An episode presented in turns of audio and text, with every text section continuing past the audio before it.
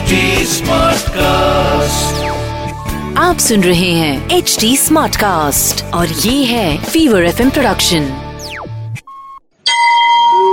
તમે સાંભળી રહ્યા છો વ્રત કથાઓ આરજે નિશિતા સાથે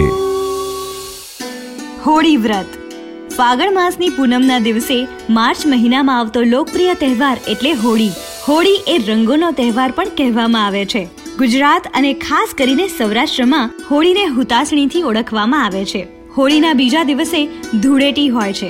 હોળીના દિવસે સાંજે ગામના પાદર કે મુખ્ય ચોક જેવા સ્થાન પર છાણા લાકડાની હોળી ખડકાવવામાં આવે છે. ત્યારબાદ બધા લોકો ત્યાં વાંચતે ગાજતે, ઢોલ નગારા વગાડતા ત્યાં ભેગા થાય છે અને હોળી પ્રગટાવવામાં આવે છે. લોકો તેની પ્રદક્ષિણા કરે છે. તેમજ શ્રીફળ વગેરે પવિત્ર મનાતી વસ્તુઓથી તેમનું પૂજન કરે છે.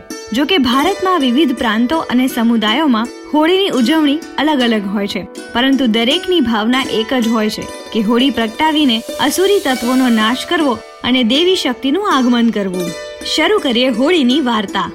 હિન્દુ ધર્મને લગતી હોળિકા અને પ્રહલાદની કથા બહુ જાણીતી છે.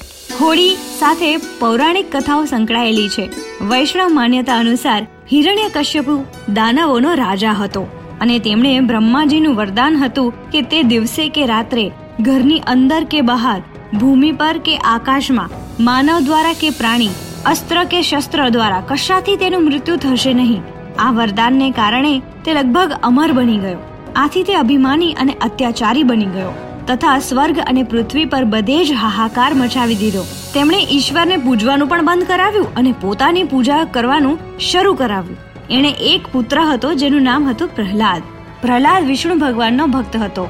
તેને કેટલા પ્રલોભનો તથા ડર બતાવીને તેમણે ઈશ્વર ભક્તિથી દૂર કરવાના પ્રયત્નો કર્યા. પરંતુ પ્રહલાદ ડગ્યો નહીં અને પોતાની ભક્તિ ચાલુ રાખી. ત્યારે પ્રહલાદને મારવા માટે પણ કઈ કેટલા ઉપાયો કર્યા. પરંતુ ઈશ્વર કૃપાથી તે દરેક નિષ્ફળ રહ્યા. અંતે પ્રહલાદને મારવાના ઉદ્દેશ્યથી હિરણ્ય કશ્યપુએ પ્રહલાદને પોતાની બહેન હોલિકાને ખોળામાં બેસી અગ્નિ પરીક્ષા આપવાનો ઉદ્દેશ આપ્યો. હોલિકા કે જેની પાસે એક એવી ઓઢણી હતી જેને ધારણ કરે તો તેને અગ્નિ પણ બાળી શકતી નથી. પ્રહલાદે પિતાની આજ્ઞાનું પાલન કર્યું અને વિષ્ણુને પોતાનો જીવ બચાવવા માટે પ્રાર્થના કરી.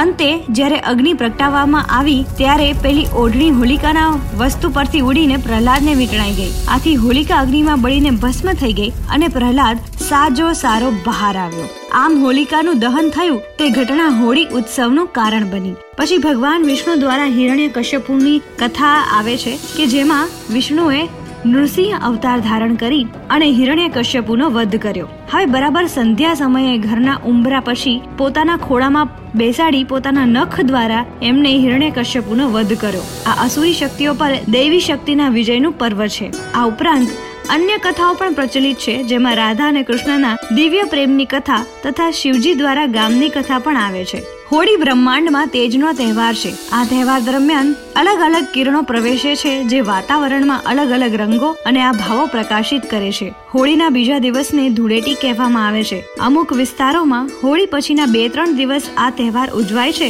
જેને બીજો પડવું, ત્રીજો પડો એમ ગણવામાં આવે છે. આ દિવસોમાં પુરુષ દ્વારા દાંડિયારાસ રમવાનો રિવાજ પણ છે.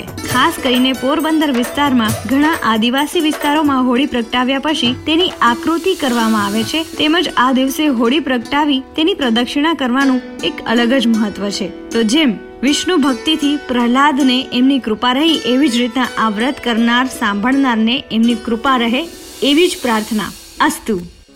આવી જ બીજી વ્રત કથાઓ તમે સાંભળી શકશો એચટી સ્માર્ટકાસ્ટ ડોટ કોમ પર અને બીજા લીડિંગ ઓડિયો પ્લેટફોર્મ્સ પર. ફીવર એફએમ ઓફિશિયલના નામથી તમે અમને સોશિયલ મીડિયા પર પણ મળી શકશો. ઇન્સ્ટાગ્રામ ફેસબુક અને ટ્વિટર પર મારી સાથે ટચમાં રહેવા માટે આરજે નિશિતા નામથી સર્ચ કરજો. For more podcast log on to htsmartcast.com or સુનો નયે નજરિયે સે.